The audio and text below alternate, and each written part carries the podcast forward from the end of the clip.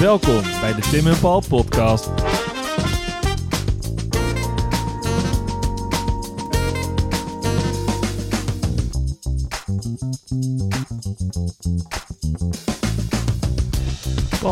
Hey Tim. een hele goede middag. Goedemiddag. De Hey. volgende ronde van de Ja, we hebben een kleine pauze gehad. We hebben een, een lange eh, grote mensenuitzending tussendoor Ja, gehad. een echte Een uitzending. echte uitzending. maar Maar, we pakken nog gewoon weer op. ja, de lockdown is nog niet voorbij. Nee. En we hebben een belofte gemaakt. En die daar- gaat nog wel even duren ook, die lockdown. moeten niet zo negatief, hè?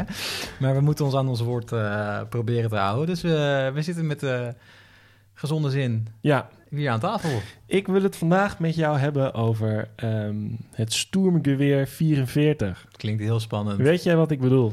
Ehm, ja, het is, het is Duits en het klinkt eng, dus het zal wel een wapen zijn, hè? En er zit 44 in vermengd. Dus Het jaartal 44. we gaan weer het over de, over de Tweede Wereldoorlog hebben. Het alles niet. Ja.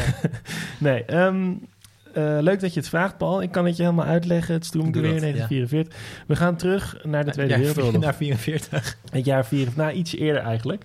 Ehm, inderdaad, Duits Tweede Wereldoorlog. Het is een eh, nieuw soort wapen. Ja. En het wordt heel belangrijk. En tijdens de Tweede Wereldoorlog nog wat minder. Maar nu ehm, is het eigenlijk, ik denk wel iedere avond op het NOS-journaal... als het gaat over narigheid en opstanden en terreur en burgeroorlog. Oké. Namelijk de AK-47 Ja. is een bijna directe kopie van het Sturmgeweer. Oké. Ik neem je mee terug naar die illustere tijd, de Tweede Ja. Wereldoorlog. Ik had je eerder verteld dat er toen... Ja, hoe... Veel aan de hand was. Nee, dat je, ik heb je toen eerder verteld over het ontstaan van de pistoolmitrailleur en de stengun. ja. Ja, dat ging onze eerste eh, tape in Ja. deze serie ging daarover. En dat is eigenlijk een beetje de tegenhanger van het normale geweer. Hè? Ehm, je hebt, het zijn verschillende soorten munitie. Dus je hebt het geweer, dat is eigenlijk eh, accuraat over een langere afstand. Mhm. En daar gaan langere eh, patronen in. En dat, dat is eigenlijk helpen die lange patronen de dracht te vergroten. Dus hij is over langere afstand, is hij door het grotere en langere patroon, schiet hij eigenlijk nauwkeurig. En de tegenhanger daarvan was eigenlijk eh, de pistoolmitrailleur. Die was eff- effectief op kortere afstand. Het- De Stengun was daar een voorbeeld van.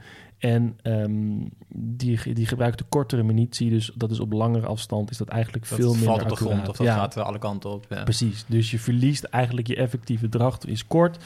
Ehm, maar je kan wel, dat is het voordeel van zo'n pistoolmitrailleur, je kan wel heel snel heel veel kogels Ja, afschieten. dus mocht je, mocht je een kamer binnenlopen waar het even misgaat, dan kan dat. Of een pleintje of iets. Dan, Ja. ja. Ehm, maar het probleem was een beetje dat die, eh, waar eigenlijk aan het begin van de Tweede Wereldoorlog tegen aangelopen werd, was dat zo'n geweer eigenlijk niet snel genoeg schiet. En een Ja. pistoolmitrailleur niet eh, over een groot genoeg afstand accuraat schiet. Ja. Dus dat is door de Duitsers opgelost tijdens de Tweede. Wereldoorlog. Die, Ik kan die, veel over ze zeggen, Ja. maar ze, ze houden wel van problemen oplossen. Ja. Ja, en, en het is dus ook weer een heel mooi voorbeeld van die gekke innovatie die er eigenlijk voortdurend is in de Tweede Wereldoorlog aan Duitse kant. Ze, ze ontwikkelen eigenlijk op dat moment eh, de verreweg de beste tanks, verreweg de beste wapens. Maar ook in het geval van het Sturmgeweer, het is gewoon te duur en te ingewikkeld om op echt grote schaal te gaan produceren. Klassieke. Ja. Ja. en dit is ook weer het vet om die Stengun erbij te halen. We hebben daar al over, eh, heb, heb ik al verteld, dat het eigenlijk ontzettend simpel in hele grote, in, in hele grote aantal, in hele grote productie eh, gemaakt kon worden. Eh, en ook vooral heel goedkoop was. En Ja. dat, was, dat gaat dus allemaal niet op voor het ja. En daarom ga ik het er met je over hebben. Eh, want ehm, dat Sturmgeweer, dat, dat combineerde dus eh, eigenlijk de vraag... De vragen die er ontstonden van, dat, van die twee andere wapens in iets compleet nieuws. In een geweer wat je, of tenminste een apparaat, ehm, wat die, wat die geweermunitie kon afschieten op een snelheid van Van het pistoolgeweer. het, het, nee, het pistool- pistoolmitrailleur. ja, Ja, moet ik wel ja. even, even duidelijk blijven. En eh, ik ga je niet vervelen met alle tussenvormen en tussennummers. Want er is een MP43 geweest, er is een MP44 geweest... en uiteindelijk is er een Sturmgeweer. Eh, en wat ik je wel daar graag over wil vertellen... is dat Adolf Hitler daar direct zelf ehm, mee betrokken is, bij betrokken is. Die ehm, op een gegeven moment... eh, is er sprake van dat dit, dat dit ontwikkeld wordt. Het wordt trouwens ook nog een leuk detail. Het wordt eh, ontwikkeld door een groep geleerden En eh, meneer Schmeiser is daar de voorzitter van. En Schmeiser had een wapenfabriek. En een ander heel bekend wapen uit de Tweede Wereldoorlog, de MP44 en de, en de voorloper, de MP41. Mhm. Die werd door eigenlijk alle westerse geallieerden de Schmeiser genonoemd. Die heeft die meneer ook Ah, ontwikkeld. dus ja. deze guy is echt, zeg maar... Ja, Heeft- maar dat is toch, ik bedoel, misschien vooruitlopende zaak, maar een eh, AK-47 is toch ook gewoon in de volksmond een Kalashnikov? Ja, tuurlijk. Ja. Ja, maar ehm, het, het, het, wat ik ermee wilde zeggen... was dat het wel redelijk lijp is... dat die man eigenlijk alle iconische wapens... van de Duitse Tweede. Wereldoorlog bedacht heeft. Maar ehm, ehm, ja, dan ga ik even... maken we even een stapje. Mhm. Want er zijn dan op een gegeven moment... ehm, er zijn dan op een gegeven moment... ehm, is dat wapen al in rudimentaire vorm is in productie genomen. Eh, er zijn testen mee geweest. Het schiet, het werkt, het doet wat ze willen. En het blijkt eigenlijk best wel succesvol te zijn. In 43 wordt het bijvoorbeeld aan de eerste SS-eenheden, de Waffen-SS-eenheden uitgedeeld. Het was toch altijd een beetje de crème de la crème. Die kregen altijd het eerste en het beste. Maar daarnaast zijpelt het ook gewoon door naar andere ehm, eenheden. En het probleem is eigenlijk eh, dan al dat het te duur en te ingewikkeld is om te maken. Want er is daar dan, volgens mij in 43 aan het oostfront, waar het ook een vreselijke, vreselijke carnage aan de hand is, is er een meeting eh, en dan vraagt, er de, vraagt Hitler aan zijn, aan zijn generaals en officieren, nou jongens, wat hebben jullie nodig om dit tijd te gaan doen keren? En dan schijnt er één generaal gezegd hebben, nou, meneer, eh, meneer Hitler, eh, die nieuwe geweren, daar hebben we er nog een aantal van nodig. Ja. En toen had Hitler ook door dat dit een potentieel een knaller letterlijk was. Ehm, toen had het trouwens nog een andere naam. En Hitler is er dus waarschijnlijk zelf verantwoordelijk voor geweest dat die naam is omgevoerd naar Sturmgeweer. Om een soort van nieuw paradigma aan te duiden.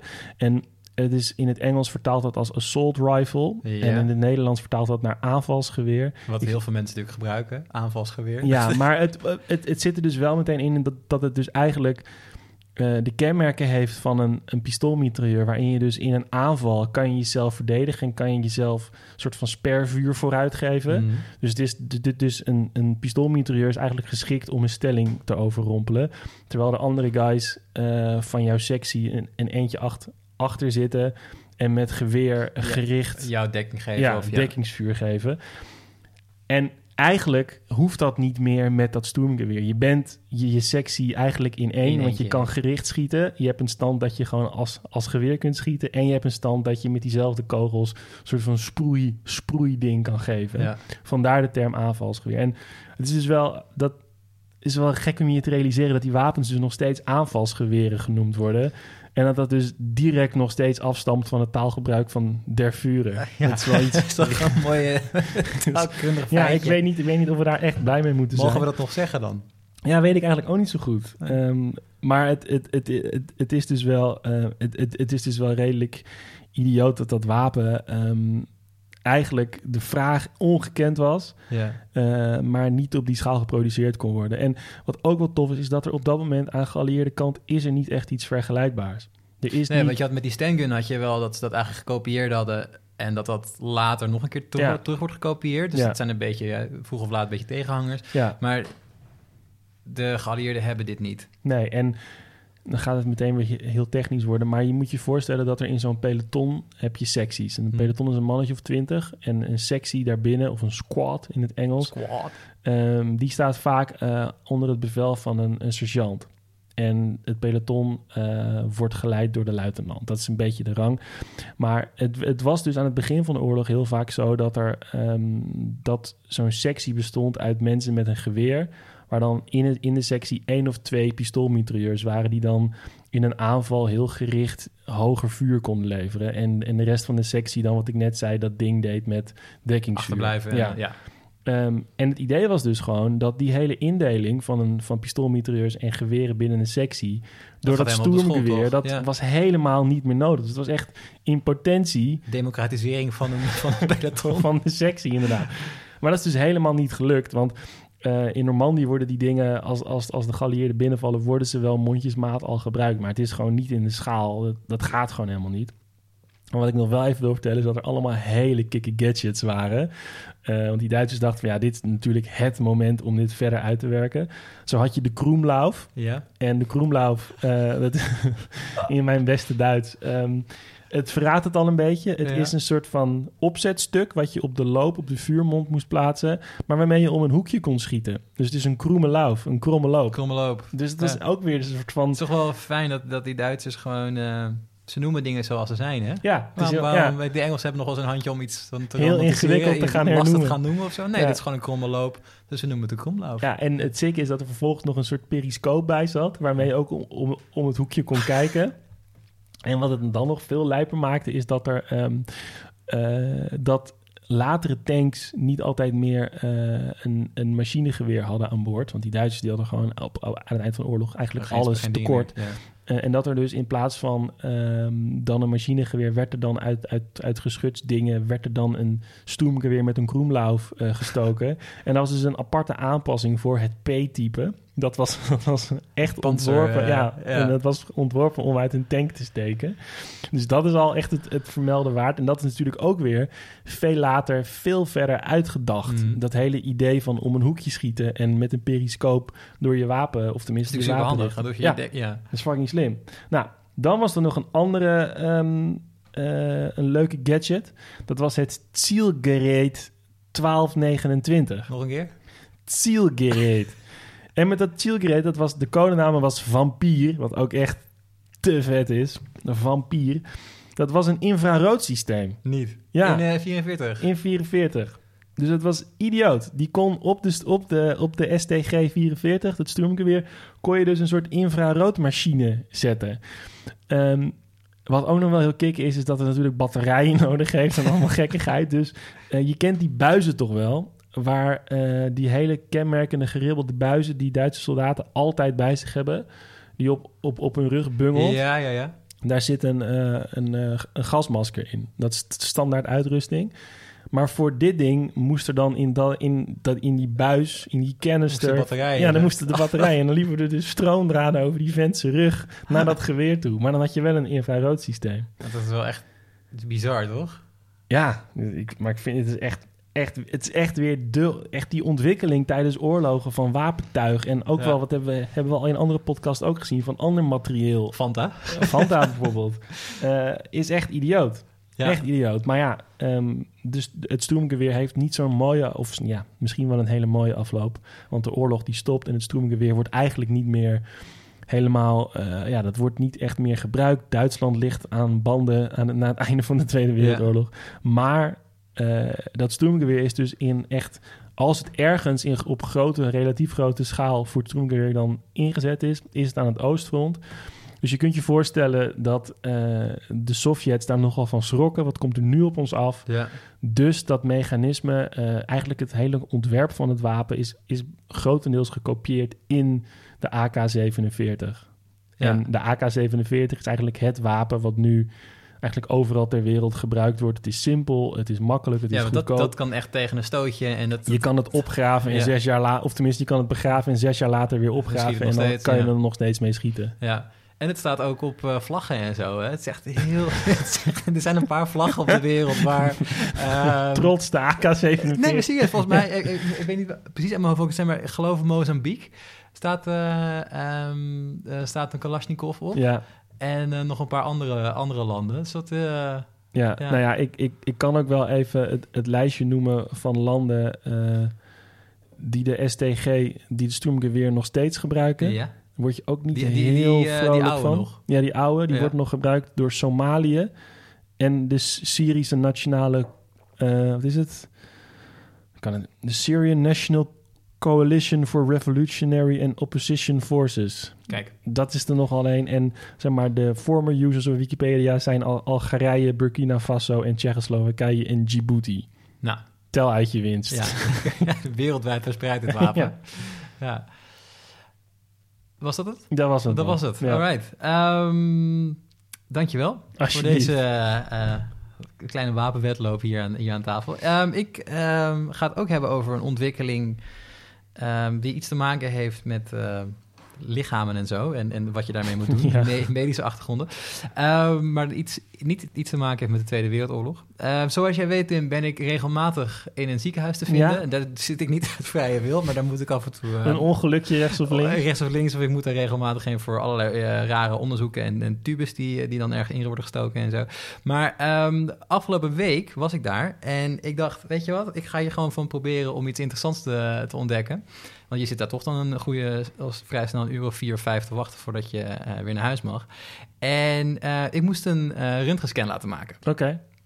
En ehm, toen dacht ik ineens, dat is best gek dat dat, dat, dat bestaat. En Dat dat je door, door een mens heen kunt kijken. ja, en op een wat voor manier dan ook. En het is ook wel een beetje een soort van, ja, maar het is toch ook wel een beetje gevaarlijk en zo, weet je wel. En misschien heb je wel eens verhalen gehoord van mensen die in een MRI-scan, wat in principe gewoon een röntgenscan is, alleen dan 360 eh, of eh, om, je, om je heen gaat.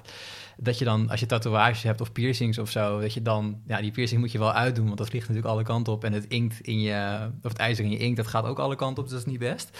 Eh, ik had gelukkig geen MRI, maar gewoon een normale, normale X-ray. Ik dacht, ik ga me daar even in verdiepen. En de, de ontwikkeling van de X-ray komt uit Duitsland. Tweede Wereldoorlog? Nee, daarvoor. 18, 1895 is hij officieel. eh, eh, Oké. Het gekke is natuurlijk, het, is niet een, een, een, uitvinding als hier van we maken een spulletje of zo, maar het is meer een ontdekking Ja. van. Die, die X-rays die waren er al.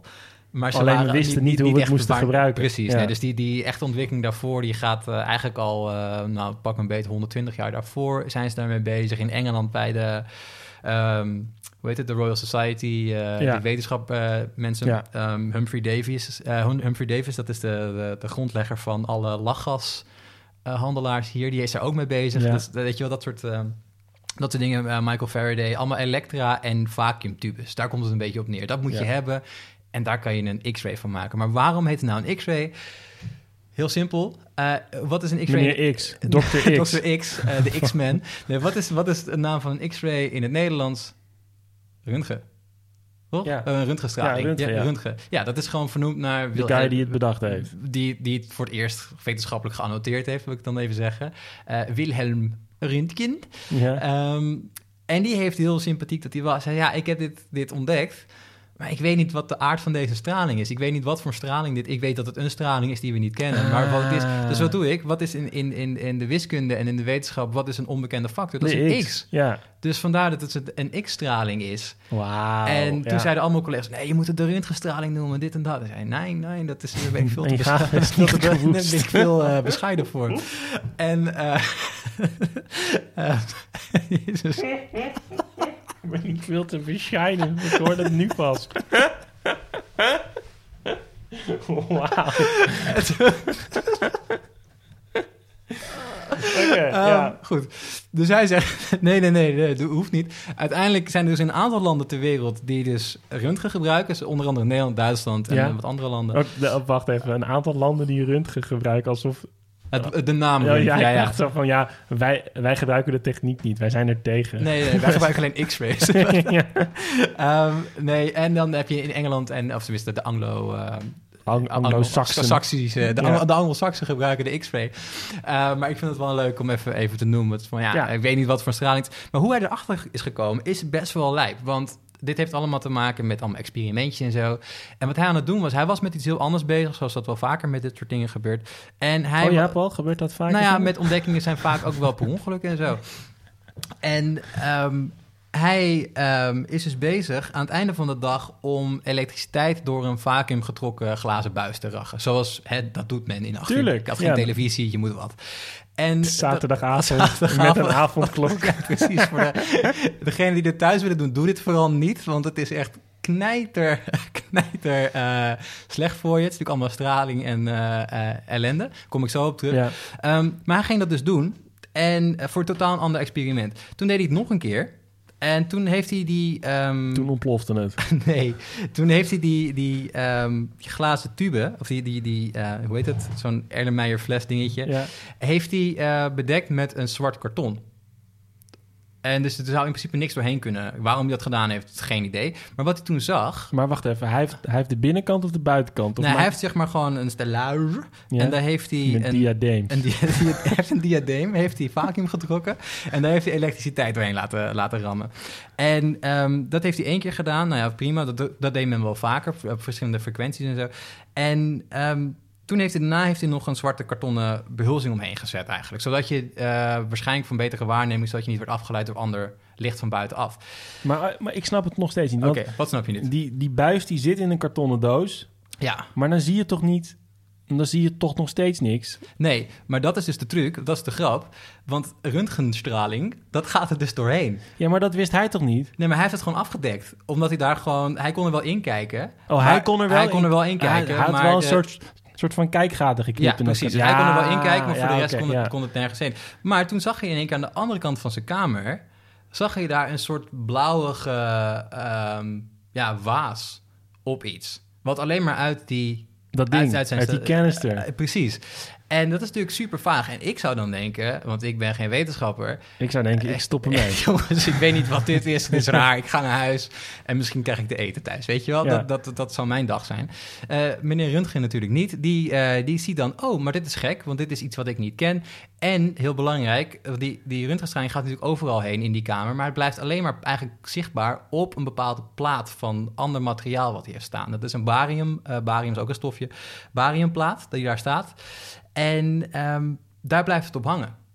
Dus hij dacht, hey, dit is gek, want dat reageert dus op elkaar. Dus Ja. ik heb iets nieuws ontdekt. Nou, toen is hij vervolgens is hij, eh, een paar weken is hij uh, Einzelgangerig, is hij gaan sleutelen en een soort van echt bewijs hebben van, oké, dit is een ding. Had en, hij een hele grote bariumplaat gemaakt? ja, allemaal verschillende dingetjes en kijken Ja. waar het dan wel op blijft hangen en waarop niet. Verschillende eh, elementen zitten daarin dan. En op een gegeven moment kom je erachter van, ja, dit is dus een dingetje. Dit Ja. kunnen we gaan gebruiken, dit is iets nieuws, ik weet niet. Maar hij zag op dat moment zelf nog niet de medische relevantie ervan. Want ik dacht gewoon meer van, oké, ik heb iets nieuws ontdekt, net zoals dat je misschien een infraroodspectrum ontdekt. Of Ja, Oké, maar, maar wat deed hij er toen mee? Wat hij er toen mee deed, is gewoon daar verder mee ontwikkelen. Hij heeft een paper geschreven daarover. Hij is toen wereld, wereldberoemd geworden. Hij heeft de eerste eh, Nobelprijs voor natuurkunde heeft hij ermee in de wacht gesleept. Ja, maar waarom, als, als het nog geen... Sorry hoor, ik on- onderbreek je steeds. Maar als het nog geen medische toepassing heeft... Ja. dan is het toch gewoon een vrij random natuurverschijnsel. Nou ja, het is een nieuw ding op het spectrum. Iets wat je eerst niet kon zien, is nu zichtbaar gemaakt. Dus het is een ontdekking van een, iets, iets ehm, Wat we nog niet kennen. wat we nog niet kennen. Net zoals dat iemand zegt van ja, de licht is straling en golf. Ja, dat is raar. Het is geen Ja. medische toepassing, maar het is wel... Oh, oké. Ja, vet. Ja. Ehm, dus dat is een beetje hetzelfde idee. Maar binnen no time, omdat het zo populair wordt... gaat iedereen ermee aan de haal. En binnen een jaar is er wel een soort medische toepassing voor. Want ja, mensen... Maar toen ontdekten we pas dat je daarmee ergens doorheen kon kijken. Of- Hij, hij deed dat zelf al vrij snel eh, met zijn eigen vrouw. Dat is altijd leuk als je radioactieve dingen hebt. Die kan je dan de testen op je vrouw. Eh, hij wist trouwens zelf op dat moment nog niet dat het radioactief was. Dus dat Oh, is misschien wel, wel goed om te zeggen. Maar oké, dus, dus hij had wel al vrij snel door... Dit, dit is meer dan een soort blauwe gloed in je woonkamer. Ja, precies. Het Ja, je, kan, je kan, hoe maken we dit toepasbaar? Philips, Philips Ambient Light. Ja. Dat, ja. Nou, hij, wat hij zelf als echt als, nou, ik wil zeggen, Duitse wetenschapper eind 19e eeuw is vooral geobsedeerd met was is dies. Weet je wel, Ja. waar, zijn we mee bezig? En niet zozeer de, de, of de medische toepassing of überhaupt de toepassing, dat Ja. komt later. Hm. Maar hij maakt al wel vrij snel bijvoorbeeld een foto van de, vrouw, eh, van de hand van zijn vrouw. En zijn vrouw, legendarische woorden, moet je dus beseffen als er een röntgenfoto van je, van je hand wordt gemaakt en je ziet in één keer voor het eerst ooit Je eigen skelet. je eigen skelet. Maar dit is natuurlijk... Ja, paradigmaverschuiving gebruiken we wel eens, maar dit is natuurlijk nog nooit eerder vertoond. Als je een skelet wil zien, dan moet je iemand ontbenen, zeg maar. Dood, weet je? Dan moet ja. je iemand, ja, dat is heel raar. Ehm, dus zijn vrouw, Anna Bertha Ludwig, die zegt eh, in het Duits... Ik doe het even in het Engels. Nee, nee, nee, nee, doe even, even Duits. nee, dat kan ik. Ik weet niet wat de citatie in het. Duits Ehm, Oké, ik doe het gewoon in het Nederlands. Dat lijkt er een beetje op. Eh, die ziet die foto van haar hand Ja. en die zegt dus... Ik heb mijn dood gezien. Wauw! Zieke uitspraak, maar natuurlijk totale existentiële paniek daar in huizen, huizen Röntgen, eh, Ludwig. Maar goed, In huis een röntgenstraling. ja, het wordt dus, eh, nou, het gaat dus eenmaal, eenmaal eh, ja, het wordt een heel groot ding, een heel populair. Ik noemde net al de Nobelprijs die, eh, die eh, gedropt wordt. Eh, en mensen gaan het inderdaad echt snel, vrij snel gebruiken voor medische, eh, medische doeleinden. Ehm, maar het gaat ook wel eens mis. Want ik zei net al van, het is wel, er zit wel veel straling in. En nog steeds is het zo. Eh, je moet een soort lode schort aan, ja, ook? toen in ieder geval. Nu hoeft dat... Tenminste, ik moest mijn shirt uitdoen. dus ik weet niet of ze daar qua bijbedoelingen bij hadden. Ehm, maar ehm, als je zwanger bent bijvoorbeeld, is het toch... Ja, weet Ja, je, dat moet je moet, oppassen. moet je mee oppassen en Ja. zo. Dus het, eh, en wat ook wel belangrijk is, als je nu een foto laat maken... Kijk, ik stond binnen vijf seconden stond ik weer buiten in principe. Ja. Vroeger was die exposure tijd ehm, was gewoon langer. Dus dan sta je daar gewoon een half uur of een uur vol die straling te binnen te krijgen. Nou, Ja. dat is natuurlijk niet heel goed voor je. Eh, Thomas Edison bijvoorbeeld gaat er eh, aan de slag, de grote boef slash uitvinder. En die stopt er op een gegeven moment mee, omdat hij merkt dat een van zijn assistenten, zijn, een van zijn glasblazers, die wordt hartstikke ziek. Want die is de hele tijd bezig met, met die röntgenstraling. En die moet op een gegeven moment moet hij, ja, alle twee zijn armen moet hij laten amputeren, omdat het helemaal vol zit met allemaal ja, gezwellen en Tumoren. en Ja. zo. Dus die, die gaat hartstikke dood, die verbrandt, weet je wel. Dus het is echt gewoon heel naar. Dus hij zegt, eh, ja, dit gaan we natuurlijk niet, niet doen. Ehm, en ze zijn er wat andere mensen die daar ook bij om het leven komen. Maar het wordt steeds veiliger en onder andere dankzij Edison is die sluitertijd ook echt teruggebracht. Ja. En wordt het vooral een hele belangrijke manier om te checken of iemand botbreuken heeft of, of eh, dingen in je longen bijvoorbeeld, weet Ja. je wel, dat soort, eh, dat soort dingen. Ehm, en het hele, nu is, als je dat gaat doen, heet je radioloog. Je gaat naar de afdeling radiologie voor, Ja. zo, voor zo'n scan. In het begin heette je een skiagraaf. En dat komt uit het Grieks, een heel medische term natuurlijk. Maar een skiagraaf betekent tekenaar met schaduwen. Dat is een hele lijpe naam. Omdat het gewoon, ja, als je een röntgenfoto voor je ziet, dan zie je natuurlijk schaduwen. Ja. En het is dus echt ja, heel sick. Ehm, wat ik net al zei, van, ja, je kan het thuis proberen om eh, elektriciteit door een vacuümtube heen te rammen. Doe het vooral niet. Je kan die röntgenstraling kan je trouwens dus wel met je blote ogen eh, eh, zien. Het is een blauw, blauw lichtje. Doe dat niet, want het is gewoon hartstikke, hartstikke Oké, gevaarlijk. Ik zal het niet doen. Eh, ik weet niet of je die, die scène uit eh, Chernobyl hebt gezien, die, Nee. die HBO-serie. Voor degenen die dat wel gezien hebben, op een gegeven moment vliegen ze met een helikopter bij, boven die eh, centrale. En dan hebben ze het over dat er allemaal blauw, ja, blauwe schemering is in de, in de lucht. Nou, dat is dus die straling. Nou, daar moet je dus heel snel van, van wegwezen. Maar hoe gebruik je het nou als commercieel aspect? Als je bijvoorbeeld schoenen wil kopen Ja. en je wil goed weten of die schoenen lekker zitten, dan kan je natuurlijk voelen. En Ja. maar voor de schoenverkoper is het beter om gewoon, en weten is meten. Dus wat doen ze in de jaren 50 tot en met ongeveer de jaren 70? Ze maken ze röntgenfoto's van je voeten, Echt? terwijl die in een schoen zitten, om te kijken of ze een beetje passen. Wauw. Dat gebeurt op een aantal plaatsen natuurlijk, vooral in de Verenigde Staten. Ehm, dus er zijn ook commerciële eh, toepassingen hiervoor. Dus het is een beetje, een beetje dubieus allemaal. Gelukkig eh, gebeurt dat niet meer. En je ziet het natuurlijk ook in dingen zoals eh, nou ja, Superman en dat soort figuren die dan X-ray vision hebben. En natuurlijk altijd de grap is, de angst ja. was ook een beetje, oh, als mensen daar brillen van gaan maken, weet je wel Ja. dan kan je misschien bij vrouwen door hun kleding heen kijken of zo, weet je wel. Dus dan moest je BH's gaan kopen die anti-X-ray waren. Dat slaat natuurlijk helemaal nergens op, Nee. want een X-ray die schiet daar overal doorheen. ja die, Ehm, en je ziet ook verder niks. Je ziet alleen bot, maar botten, want ja. bot weerkaatst. Dus de rest is allemaal niet zichtbaar. Maar goed, het is, het is allemaal wel een, eh, een dingetje ge- ehm, geweest. En je kan het ook nog steeds gebruiken, eh, wat ook wel eens leuk is, is eh, oude schilderijen scannen ermee. oh ja. En Ja. dat gebeurt wel eens. onder andere schilderijen van Rembrandt en Van Gogh zijn ermee onderzocht. Om te kijken van, hey, zit hier nog een laag onder en hoe is dat allemaal, allemaal gekomen? Ehm, dus er zijn superveel eh toepassingen Ja. eigenlijk nog steeds. En naar schatting is dat er nu zo'n 5 miljard röntgenfoto's, röntgenopnames zijn gemaakt sinds de uitvinding ervan. Wauw. Dus het is echt knijter, knijter veel. echt heel veel, ja. En andere statistiek, altijd heel erg, heel erg naar ook, is dat er eh, ongeveer de helft, de, de helft van alle radiotopen bij de eh, Amerikaanse bevolking. Hebben ze- Dat is al die, die, die- nou ja, die straling die ze binnen hebben gekregen Oh, ja. over hun leven. Die, ehm, de helft daarvan is opgebouwd uit x-rays omdat je bijvoorbeeld bij de tandarts laat je een röntgen Ja, maken en zo. ja. Omdat ze nogal vaak naar de tandarts gaan daar blijkbaar. Of dat ze dat niet zo moeilijk over doen. Maar de helft van de radioactieve straling die je in je lichaam hebt... komt dus door die, door die x-rays. Wauw. Dus dat is, eh, dat is naar. Ehm, bij mij voorlopig is er niet zoveel aan de hand. Ik maak er ook niet zo heel veel zorgen over. Eh, maar mocht ik binnenkort een derde arm krijgen of een, eh een vier- vierde zeggen. oog... dan Ja. moet het even laten weten. Dan gaan we maar even kijken wat we gaan, wat we gaan doen. Alright. Maar dat was hem. Vond jij dit nou een interessant verhaal en wil je meer over geschiedenis weten? Hou dan onze Instagram in de gaten. We zouden het ook heel leuk vinden als je een recensie achterlaat. Vijf sterren, mag gewoon. En heb je nou een vet idee waar we het over kunnen hebben? Slide dan in onze DM's. Durf gewoon te vragen. Tot de volgende. Groetjes thuis.